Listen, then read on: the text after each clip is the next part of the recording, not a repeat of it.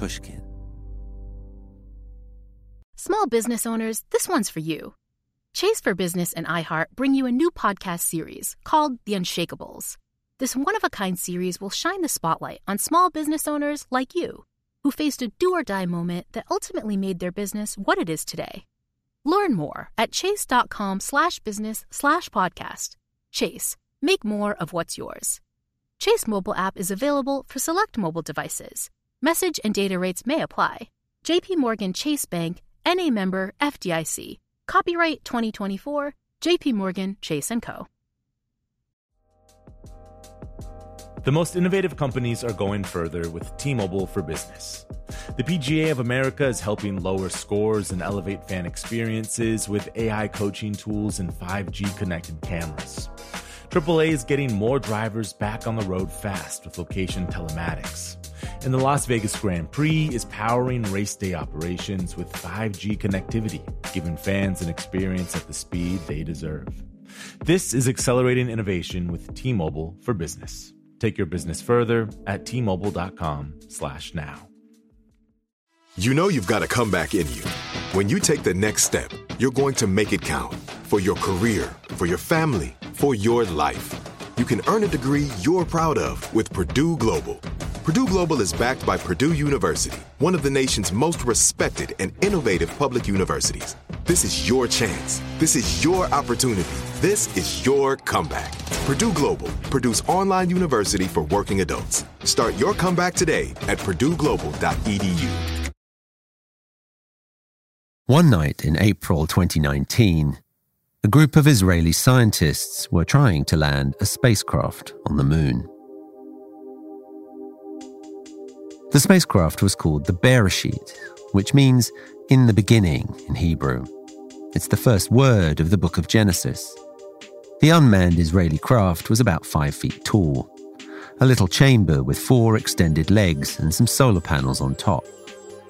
The whole thing was coated in gold foil, like an oligarch's sushi order. The launch had gone smoothly. Beresheet's lander separated from the rocket that had catapulted it into space. Then, for more than a month, it traced an elliptical orbit around the Earth, going further and further out until it could be captured by the moon's gravity.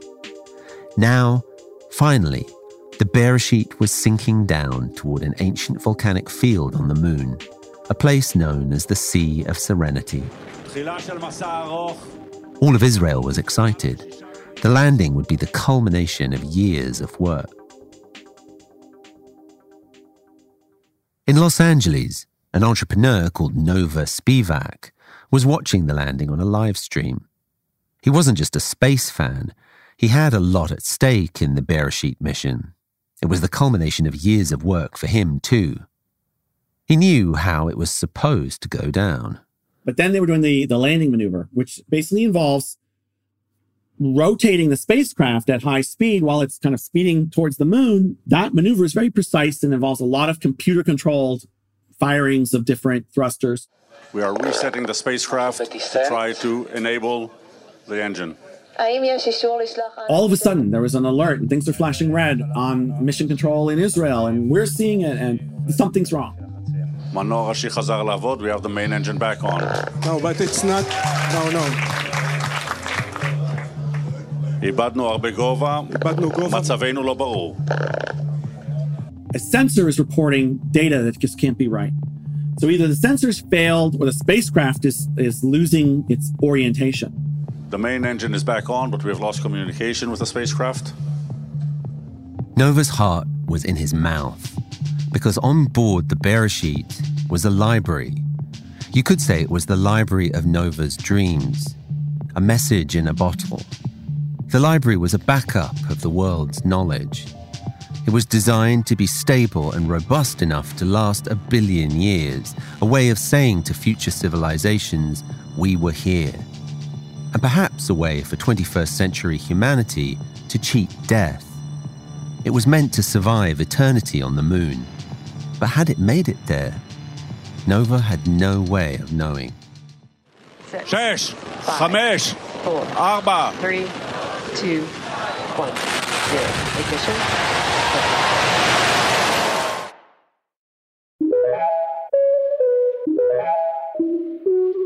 This is Into the Zone, a podcast about opposites and how borders are never as clear as we think. I'm Hari Kunzru we're at the last episode of the season and finally dealing with the biggest binary opposition of all. This is a story about knowledge and tiny animals. It's about dark ages and the darkness of space. It's about viruses and permafrost and the strange things that can happen on the fuzzy border between life and its opposite. Not death necessarily. Call it non life. They say you only die when the last person who remembers you is dead. If we could send memories of ourselves to the far future, wouldn't that be a little like making ourselves immortal? In 1939, as part of the New York World's Fair, the Westinghouse Electric and Manufacturing Company buried what it called a time bomb under a plaza in Queens. This rocket shaped container held a variety of everyday objects, such as a fountain pen, a set of alphabet blocks, and a pack of cigarettes. It also housed glass vials of seeds and a microfilm a fancy new technology back then, with about 10 million words of text and a few thousand pictures. Westinghouse later changed the name of the time bomb to the much less confusing time capsule. And if you want to find out about it, you might want to listen to episode 10 of my fellow Pushkinite Jill Lepore's show, The Last Archive. There's something irresistible about addressing oneself to the future. As a kid, I remember writing a message for a time capsule that was going to be buried outside the offices of a children's publisher. But time capsules have always been a thing. Ancient Chinese emperors built armies to escort them to the afterlife. In 1795, a bunch of Freemasons, including former American revolutionaries Samuel Adams and Paul Revere, put a brass box inside the cornerstone of the new Massachusetts State House. Inside the box were newspapers, coins, and a silver plate engraved by Paul Revere himself, who was both a fast rider and a master silversmith. All of us, Chinese emperors, Paul Revere, me, were trying to do the same thing. We were trying to time travel. We were burying parts of ourselves as a way of reaching out into the future, transcending our normal lifespans. With the arrival of space exploration, people stopped just thinking about the future on Earth and began to wonder about how humanity should present itself to other intelligent life forms. What kind of cosmic dating profile should we build to get potential partners to swipe right? And after the invention of atomic weapons and the growing consciousness of the environmental crisis, we began to wonder seriously whether we'd be around to witness the future at all. This was the world in which Nova Spivack grew up. When I was about eight years old, somebody gave me a big green book. It was a blank, giant, 800 or 1,000 page book, sort of a hardbound dictionary or encyclopedia, but completely blank. And I thought that was just the greatest present. I was constantly thinking about what would I write in this book. Growing up in Boston in the 1970s, little Nova felt he had a special destiny. Not long after getting that gift, I had this vivid dream. I was an adult during a time where some terrible environmental catastrophe took place that caused the authorities around the world to come to the conclusion that the air was not safe to breathe. It's an epic science fiction novel of a dream in which he's one of a small number of people who survive the apocalypse and live in giant underground capsules.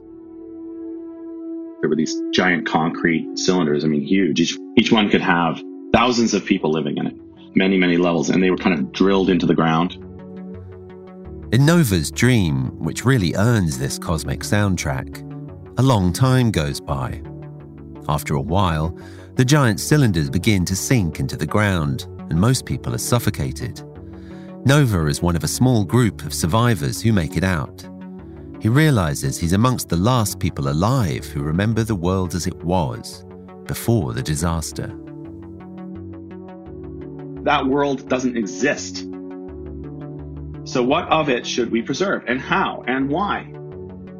And so, um, th- those discussions led to a decision to create a book of knowledge of every of history of everything we knew. And and in order to do that, you had to have a person whose role was to sort of be in charge of that project. And that person was me. That person was known as the keeper of the book. Then, in Nova's dream, he dies. And he gets reborn. And he dies. And is reborn again. Like I said, it's an epic dream. And then in my next life in the dream, um, I I was the next keeper of the book. And then it started speeding up. And then I saw life after life flashing by at high speed, like maybe a hundred of them. And I could see everything about that whole life, but it was like that. And then it just I couldn't remember it. It would be like, and I saw, I was like, this lineage of keepers of the book going off into the future, to the distance. Finally, little Nova has a vision of a guy with a long beard living in some kind of hut or cave. It's a far future version of himself, keeper of the book, the last guardian of the knowledge of civilization.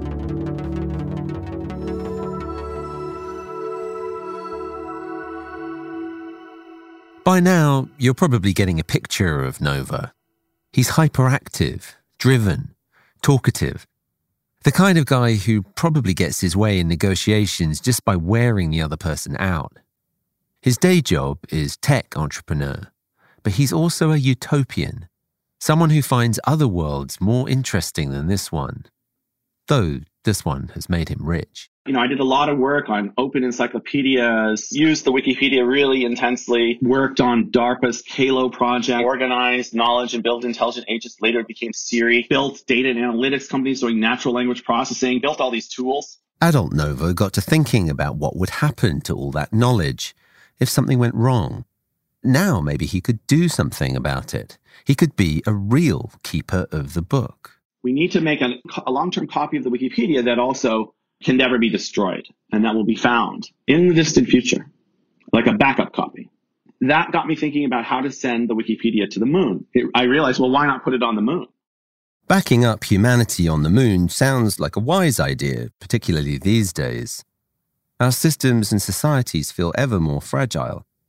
If a catastrophe does happen, maybe our knowledge can go into hibernation and then be resurrected to help build a new civilization in the future.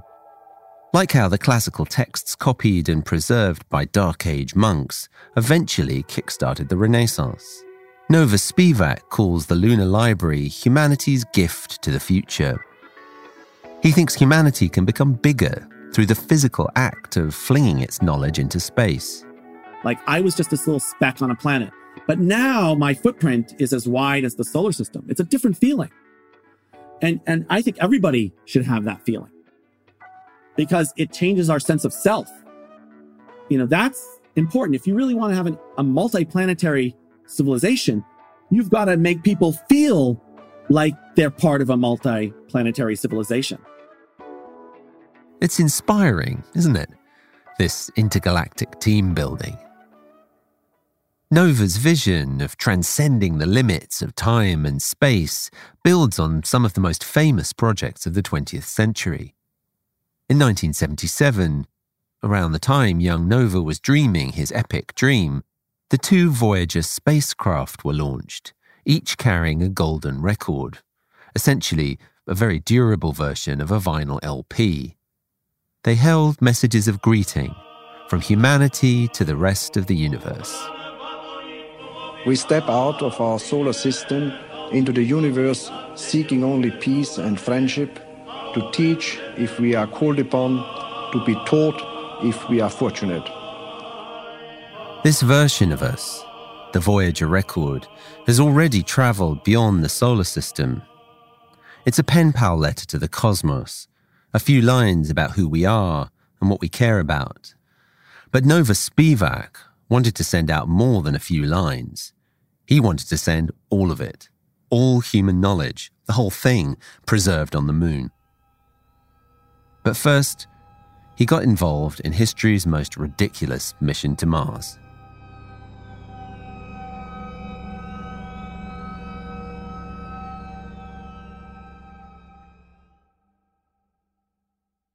Chase for Business and iHeart bring you a new podcast series called The Unshakables. This one of a kind series will shine the spotlight on small business owners like you who faced a do or die moment that ultimately made their business what it is today. Join hosts Ben Walter, CEO of Chase for Business, and Tanya Nebo, a lawyer and business consultant, on these storytelling journeys of trials, tribulations, and triumphs that hinged on a single event, a split second decision, or even a stroke of luck. Whether the story is about a warehouse going up in flames or a former partner stealing a whole roster of clients, each episode will showcase the grit, determination, and resourcefulness a small business owner needed to turn a pivotal situation into a springboard for success. Listen to the Unshakables now and learn more at chase.com slash business slash podcast. Chase, make more of what's yours. Chase mobile app is available for select mobile devices. Message and data rates may apply. JP Morgan Chase and a member FDIC 2024, JP Morgan Chase and Co. The most innovative companies are going further with T-Mobile for Business. The PGA of America is helping lower scores and elevate fan experiences with AI coaching tools and 5G connected cameras. AAA is getting more drivers back on the road fast with location telematics. And the Las Vegas Grand Prix is powering race day operations with 5G connectivity, giving fans an experience at the speed they deserve. This is accelerating innovation with T-Mobile for Business. Take your business further at t-mobile.com/now. Musora is your access to online music lessons for guitar, piano, drums, and singing. This is your chance to reignite some old musical passions or pick up an instrument for the first time. Connect with more than 100 of the world's best teachers and musicians. You'll get seven days totally free to try it out. And then it's just $30 a month, less than a single private lesson. I mean, why do we do Broken Record? Not just because we love hearing from great musicians. We do it because we think that there is something beautiful about the appreciation of music. Don't you think we need more of that in our lives these days?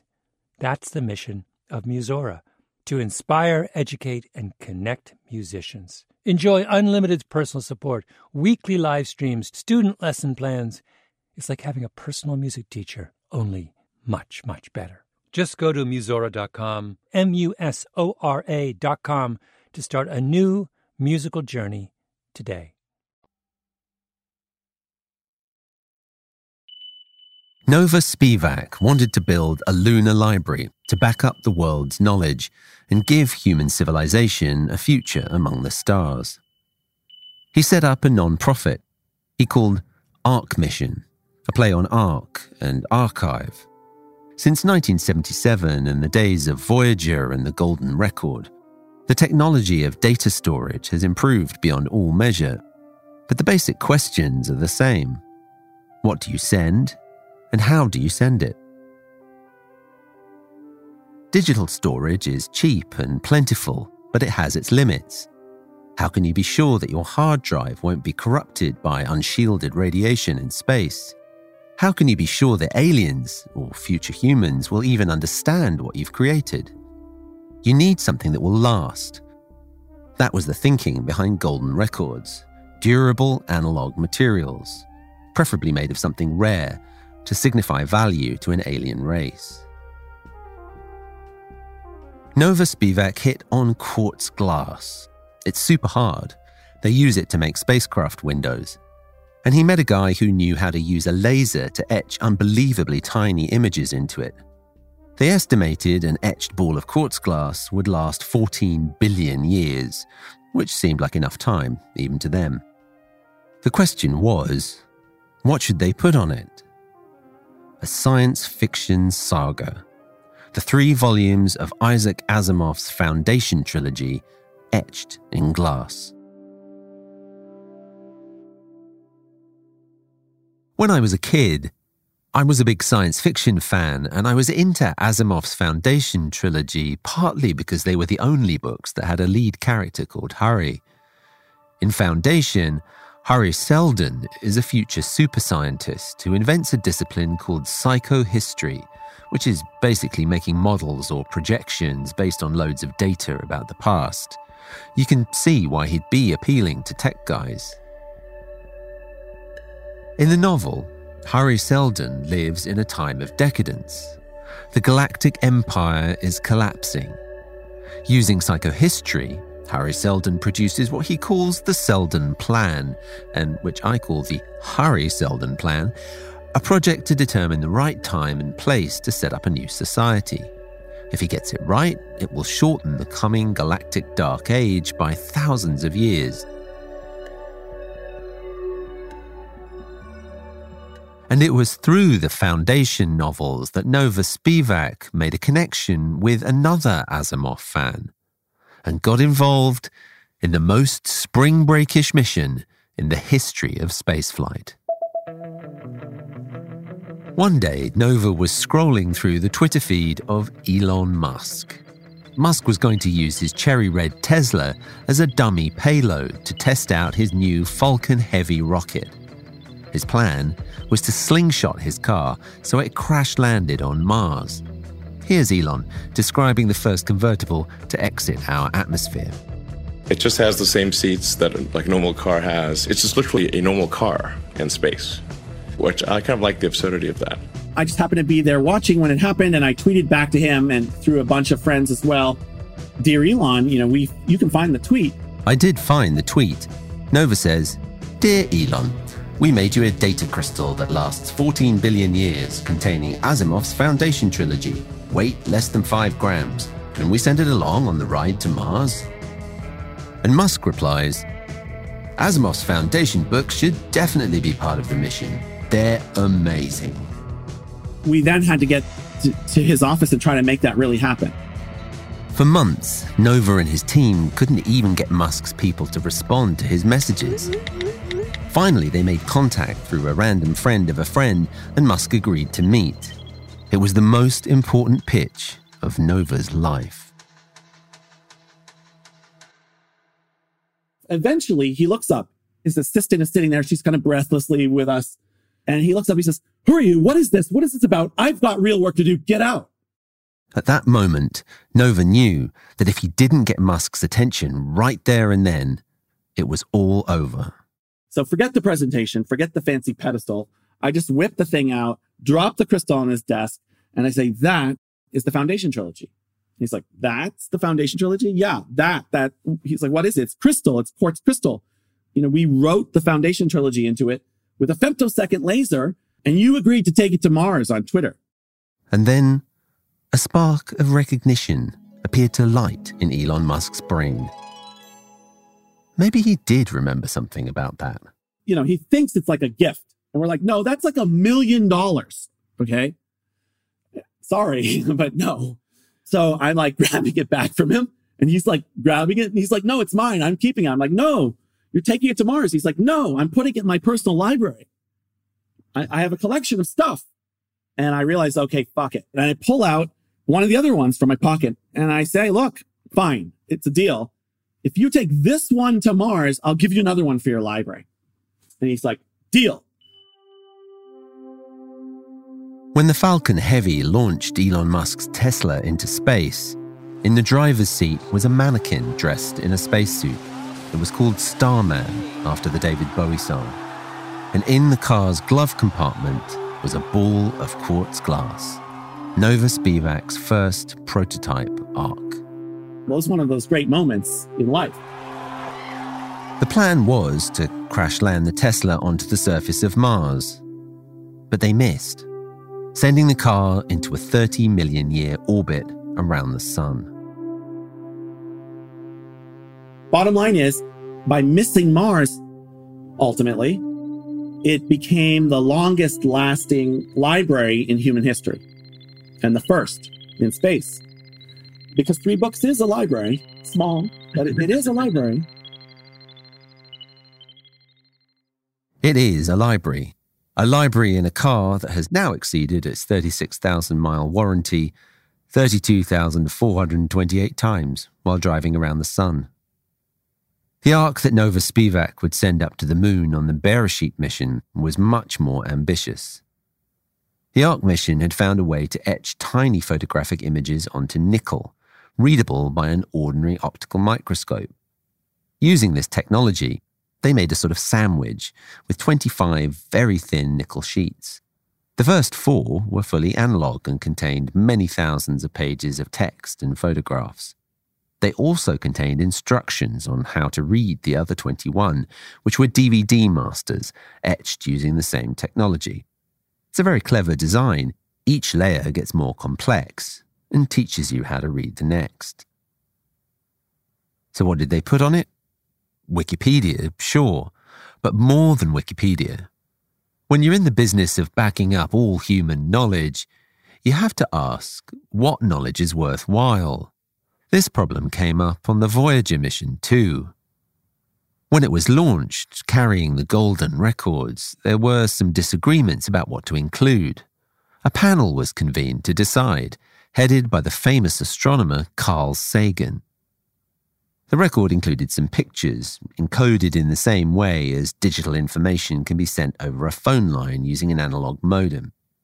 The Voyager pictures show all sorts of things and all sorts of people. The music is pretty great, probably because one of the people choosing it was Alan Lomax, the famous sound recordist and preserver of folk culture. But there were problems. Sagan and his committee wanted to include a photograph of a naked man and woman, but 70s America couldn't handle it, and the photo had to be replaced by a line drawing. Somehow, the drawing, which was intended to be racially ambiguous, got Caucasianized. And even the drawing was too much for some old NASA bureaucrat who insisted that a small vertical line be removed so that the woman would not appear to have genitals. A penis was fine, apparently, but not a vulva. As a result, this wonderful example of misogyny has recently exited the solar system.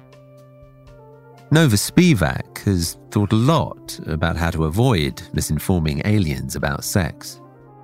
To us, it might have been an artwork, but to them, they form an entire scientific theory about life on Earth, which reproduces asexually.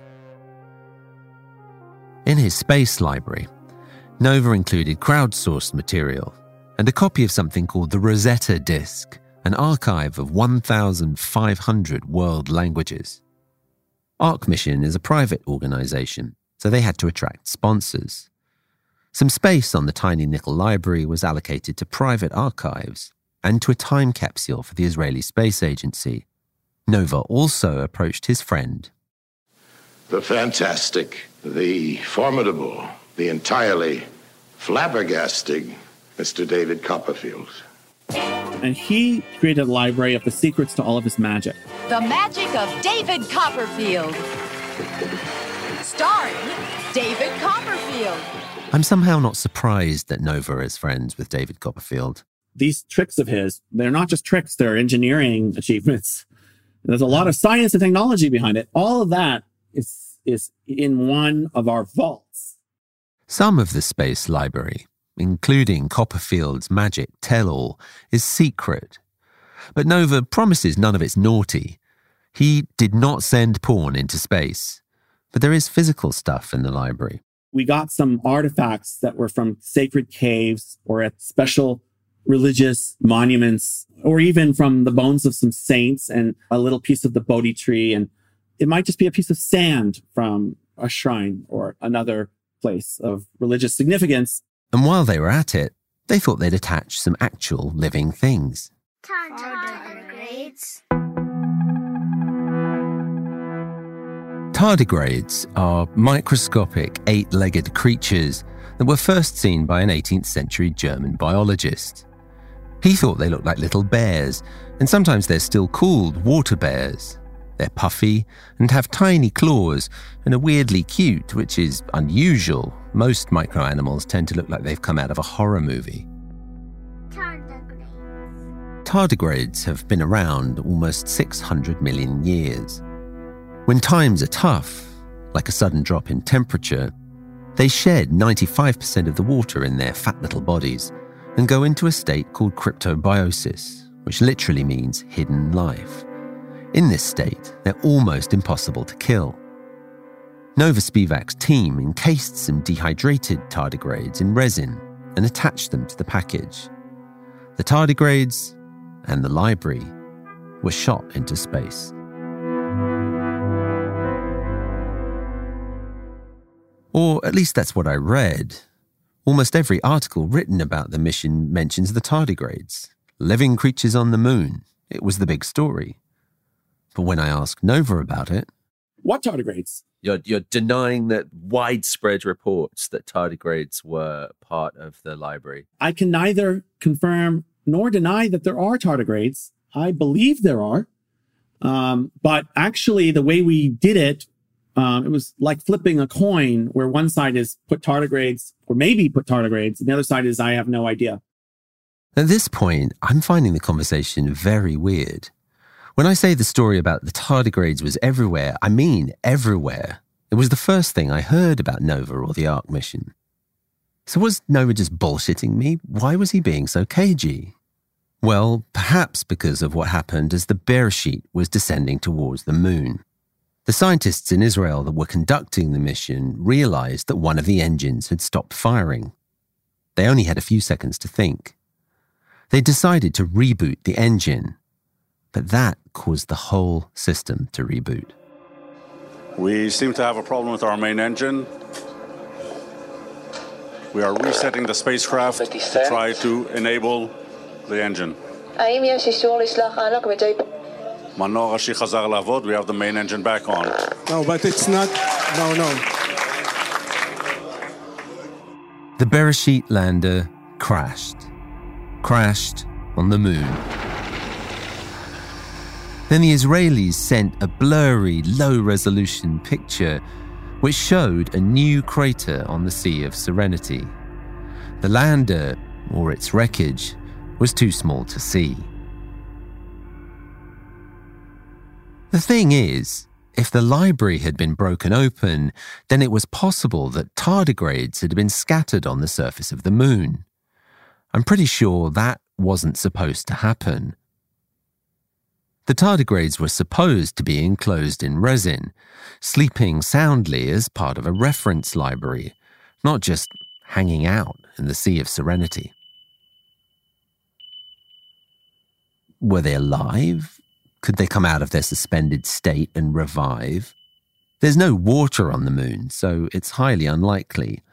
But if you look at it a certain way, because of the Arch mission, there is probably now life on the moon life on the moon.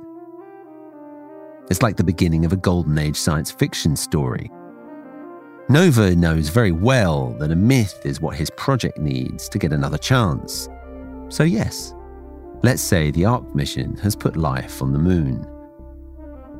But not everyone thinks that was Nova's decision to make.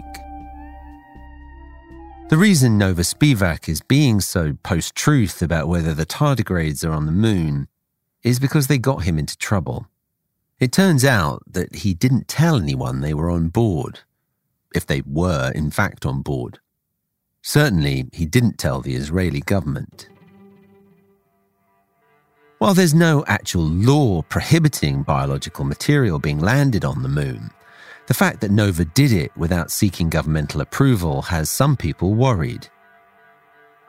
Even if the tardigrades aren't going to come alive and colonize the moon, shouldn't there be some kind of official record of what we've put into space? Of course, if you think that all sorts of weird and dangerous stuff hasn't been put into space with governmental approval, then I have an unshielded nuclear reactor to sell you. Or a cherry red Tesla orbiting the sun.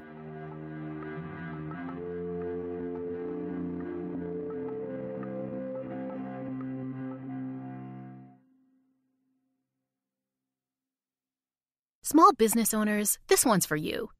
Chase for Business and iHeart bring you a new podcast series called The Unshakables. This one of a kind series will shine the spotlight on small business owners like you who faced a do or die moment that ultimately made their business what it is today. Join hosts Ben Walter, CEO of Chase for Business, and Tanya Nebo, a lawyer and business consultant, on these storytelling journeys of trials, tribulations, and triumphs that hinged on a single event, a split second decision, or even a stroke of luck. Whether the story is about a warehouse going up in flames or a former partner stealing a whole roster of clients, each episode will showcase the grit, determination, and resourcefulness a small business owner needed to turn a pivotal situation into a springboard for success. Listen to the Unshakables now and learn more at chase.com slash business slash podcast. Chase, make more of what's yours. Chase mobile app is available for select mobile devices. Message and data rates may apply.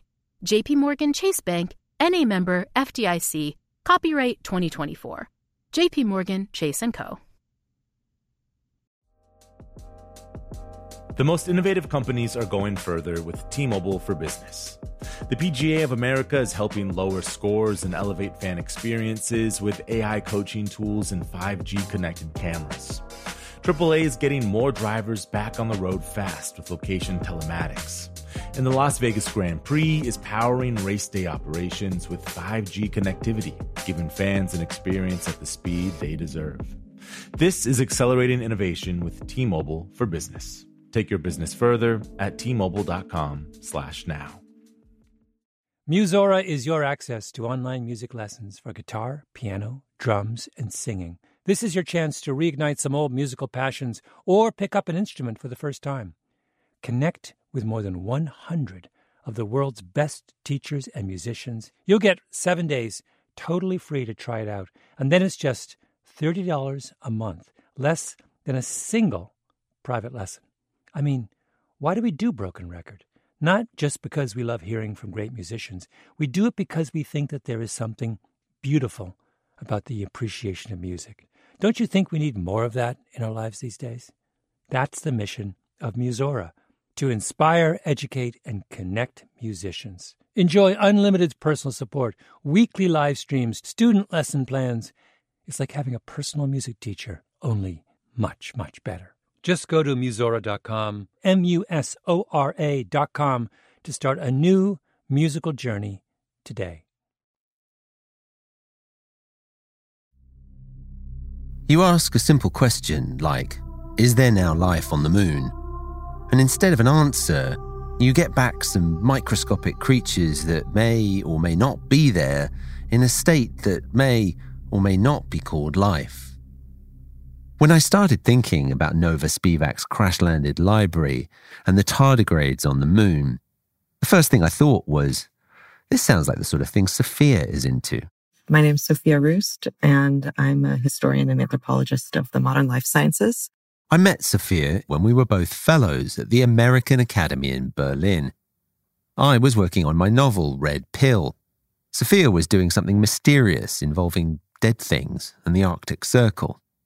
We had to eat dinner with our fellow fellows every night, and over several months I got to know her pretty well.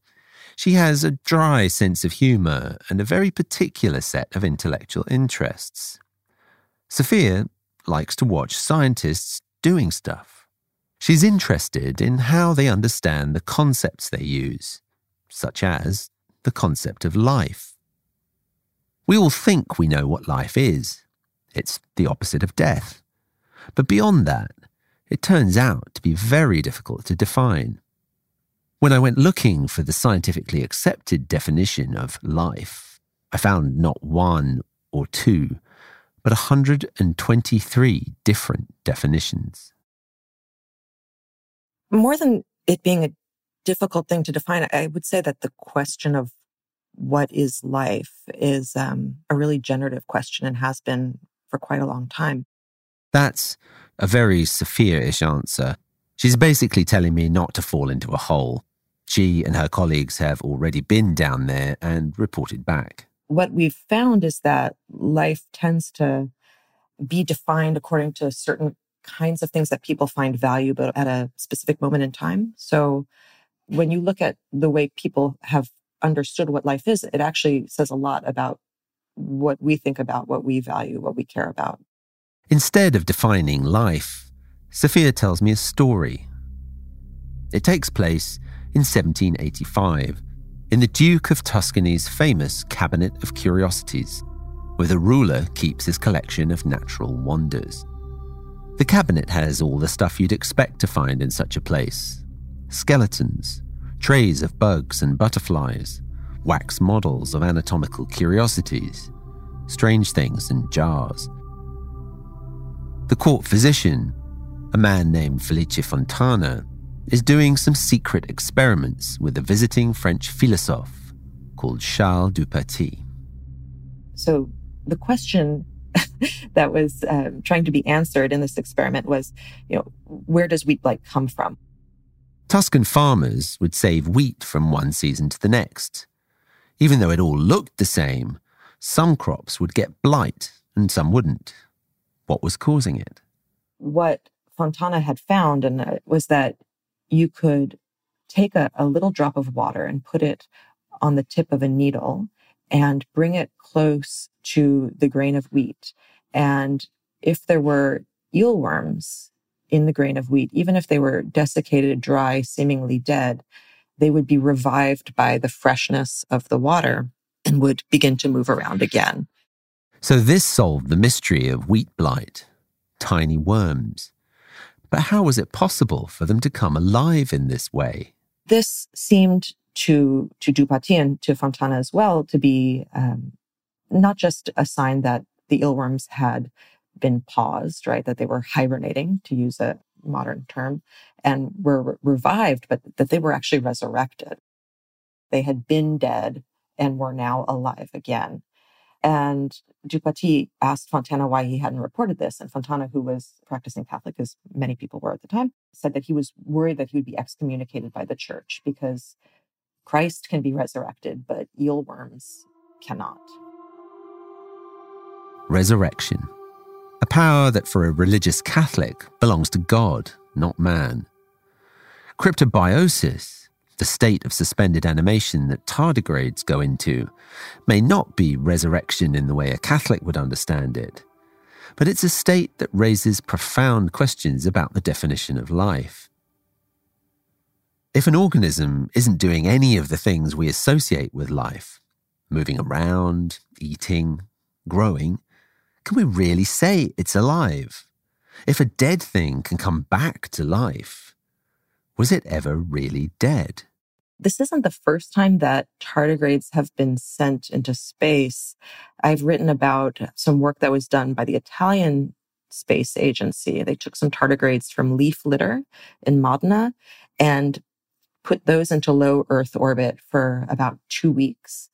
And while they were in orbit, they were able to lay eggs. Those eggs hatched and more tardigrades came out. Um, so, you know, in that sense that they're already extraterrestrials.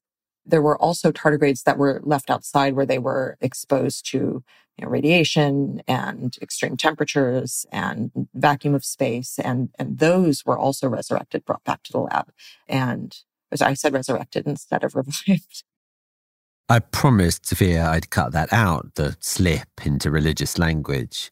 But it's a perfect example of how tricky it is to think about the border between life and death, or life and non life. Imagine you're Felice Fontana and Charles Dupaty working in secret in the Duke of Tuscany's personal museum. Imagine knowing what the experiment is telling you that dead creatures come to life again. Imagine knowing that you can't publish your findings because it shows you casually exercising God's greatest power the power to animate dead matter, to give it an anima, Latin for soul. It's our own new parlor trick, right? Send tardigrades into space and and see how they do when they get back. It has that same kind of factor of of, of wonder. But I mean, what does that tell us about the nature of life? There's this expectation of linearity, right? That life begins and it proceeds along one trajectory and then it ends. And once it ends, it stays ended. What if life isn't one half of an opposition, but a word for something that just increases in intensity, like turning a dial?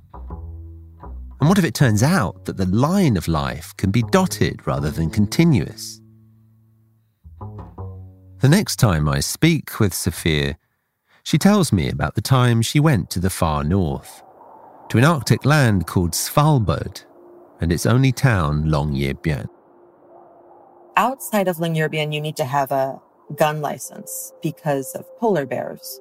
Polar bears do come into the town regularly, and a lot of people in Longyearbyen carry a rifle, but everyone who leaves the perimeter of the, the town needs to have one with them. So in that sense, I guess slightly more exotic than, than other places. Sophia was there to visit the Svalbard Global Seed Vault, the world's largest archive of agricultural crops. Svalbard is the work of Cary Fowler, a conservationist from Memphis, Tennessee, who was active in the civil rights movement.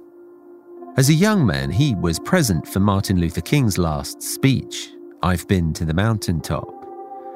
Fowler has many of the same preoccupations as Nova Spivack, that mix of utopian pragmatism. He's another keeper of the book. The knowledge he cares about is stored in the crops we plant, the work of generations and generations of farmers. He determined that actually most of the world's seed banks were in places that were quite dangerous, either for geopolitical reasons or climatological ones, and proposed putting a vault buried deep within the permafrost below this mountain that I mentioned, Plateberget Mountain, that would be able to maintain an ambient temperature that would keep the seeds frozen for centuries, even if the power has gone out on civilization. I suppose I should mention that I've been talking to Sophia during the early days of COVID. We're both working from home, you probably hear our children in the background. It's a scary time, and every conversation makes its way back to one thing. Well, viruses in general are funny things. For as long as we've known about viruses, they've been these liminal objects. More than anything else, I would say um, the thing that straddles the division between life and death, uh, or life and non life. My favorite definition of a virus comes from this guy named Peter Medawar uh, who's a mid 20th century biologist who did a lot of work on um, graft versus host disease. But he was also a really um, prolific science writer. And he said that a virus is a piece of bad news wrapped up in protein, which is timely, right? Viruses depend on the host cells they infect to reproduce themselves. They hijack that cell's metabolism and use it to make copies.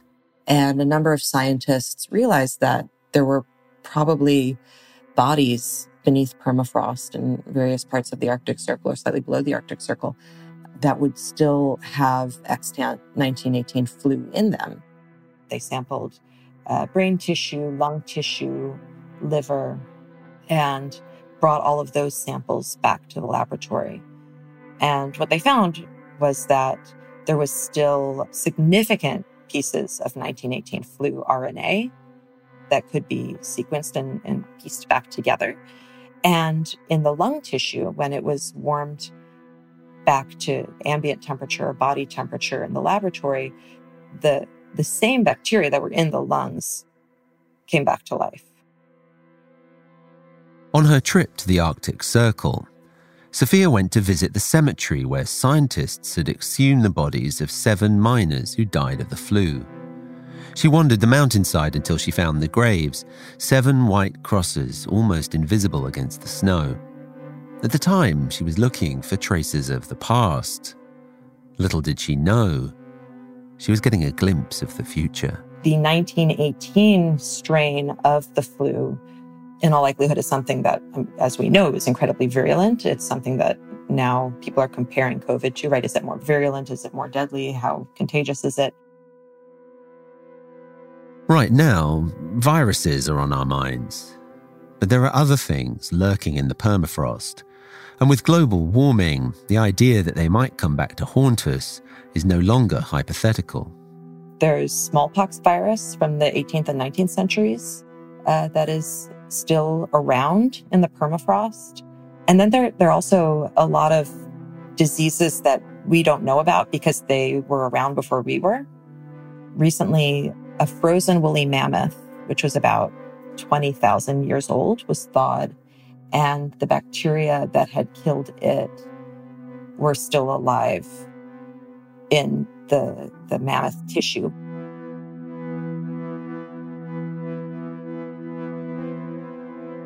Of all the borders I've explored in this season, between natives and migrants, east and west, the real and the virtual, none is as fundamental as the boundary between life and death. And none is as ambiguous. Life isn't one half of an opposition, but an intensity that's dialed up and down, moving through a grey zone that we don't know how to name. Things can be alive then dead, then alive again. Millions of seeds under an Arctic mountain, dormant viruses in the permafrost, a library on the moon. Maybe one day we'll understand or just accept that grey zone and with that understanding, we'll be able to extend humanity's future in time and space, to send ourselves orbiting round the sun with all human knowledge in a little crystal ball. What then? Who would we be? What would we be? In thinking these thoughts, sometimes we feel like experimenters in a Grand Duke's cabinet of curiosities, holding a drop of water on a pin, whispering forbidden words like resurrection.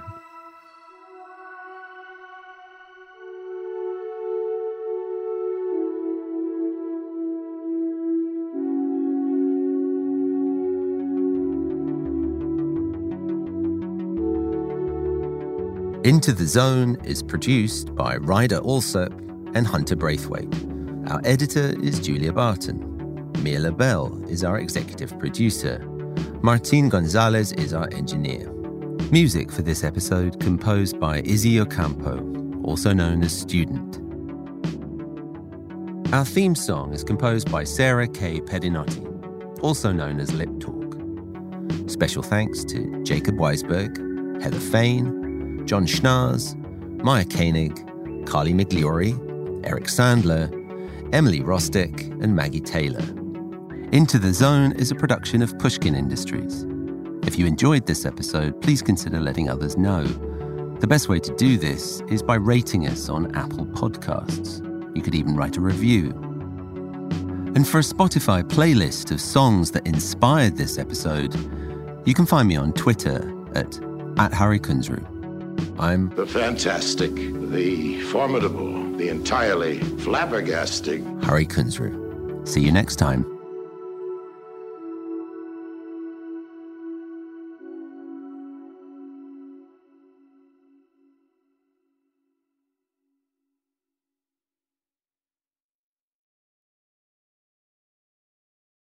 Are you on the hunt for a new home this spring? But don't know where to start? Fisher Homes is your solution. Your new home should reflect you from the front door to the kitchen and even your outdoor space. Start your journey by selecting your ideal home site, like in a cul-de-sac or that's tree lined, and then choose from a variety of expertly designed floor plans. Bring it all together at our Lifestyle Design Center. Let Fisher Homes be your new home solution this spring and start making memories at FisherHomes.com.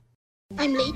I'm late for a very important date. Time is running out to score adult theme park tickets at child prices from Undercover Tourist. This summer, make your Walt Disney World vacation more affordable than ever. Escape into a place where magic has the power to transport you into stunning worlds and your favorite stories for less. Buy from Undercover Tourist, an authorized seller, and link to official Walt Disney World apps so you can add on Genie Plus and Lightning Lane upgrades easy. Book your adult theme park tickets at child prices with Undercover Tourist now and save. UndercoverTourist.com at JCPenney, fashion counts for everybody and everybody.